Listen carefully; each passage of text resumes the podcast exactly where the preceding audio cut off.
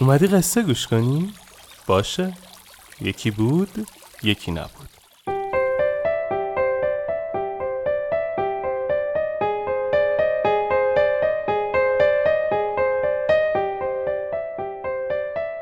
وقتتون بخیر. من آرش کاویانی هستم و صدای منو از پادکست شیوانا میشنوید. شیوانا یکی از پادکست هایی هستش که ما تو تیم پادکست راوی تولیدش میکنیم. توی هر اپیزود پادکست شیوانا من یک قصه از شیوانا رو براتون میخونم. پیشنهاد میدم پادکست دیگه ما به اسم راوی رو دنبال کنید و گوش بدید. توش قصه آدمایی رو تعریف میکنم که یه چالشی قصه‌شون رو شنیدنی تر کرده. مطمئنم خوشتون میاد.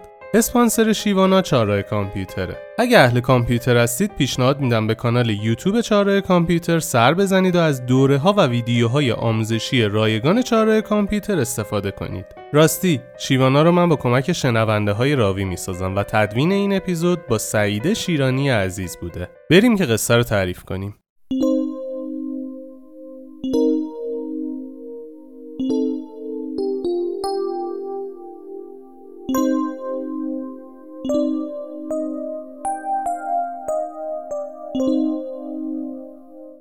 به جای ترسیدن نقشه ذهنت را عوض کن.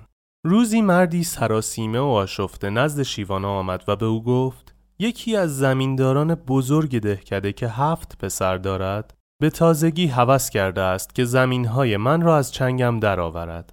به همین خاطر دائم پیغام میفرستد که اگر زمینهایم را به او ندهم او با 7 پسرش شبانگاه بر من حمله میکنند و زن و فرزندانم را میکشند. من هم از ترس هر شب در مزرعه آتش روشن می کنم و شبانه روز بیدارم تا نکند غافلگیر شویم و از بین برویم. یکی از پسران این زمیندار هم افسر امپراتور است و در دربار امپراتور نفوذ دارد و من می دانم که باید دیر یا زود تسلیم زمیندار شوم. به من بگویید چه کنم؟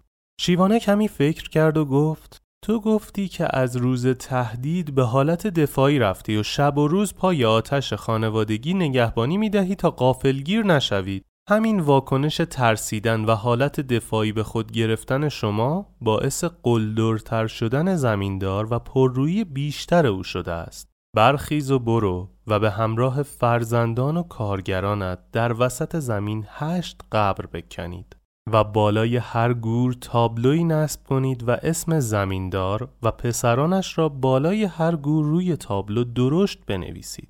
مترسک‌هایی از زمیندار و پسرانش درست کنید و به خانواده و کارگرانت بگو که هر روز با شمشیر و نیزه این مترسک‌ها را مورد حمله قرار دهند و با آنها تمرین جنگ کنند. اگر تا الان نقشه ذهنتان جان سالم به در بردن و در رفتن بوده است، الان نقشه را عوض کنید و قصد جنگیدن و مقابله شدید را در دل و جانتان بپرورانید. خواهید دید که همه چیز آنطور که باید حل خواهد شد.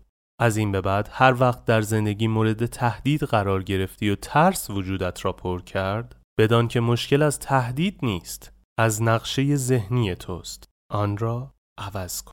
1 ماه گذشت. ماه بعد آن زمیندار بزرگ که 7 پسر داشت با پسرانش سراسیمه و به هم ریخته نزد شیوانا آمد و گفت: وساطت کنید تا این مرد دست از سر ما بردارد. ما میخواهیم زنده بمانیم.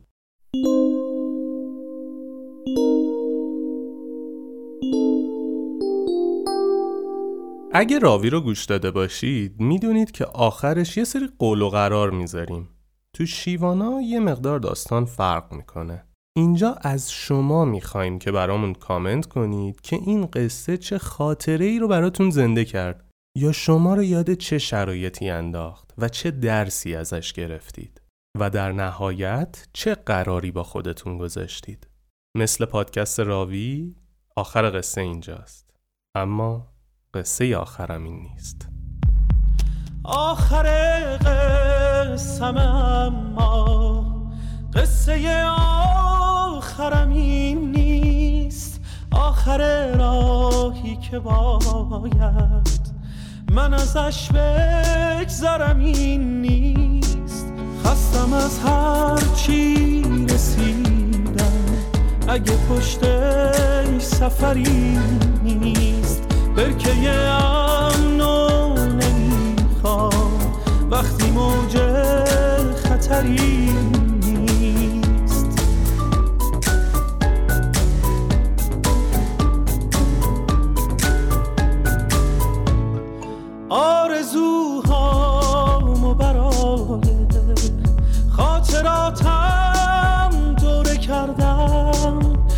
بالای خاطر باید پی آرزوم بگردم. خستم از هر چی رسیدم، اگه پشتش سفری نیست برکه ام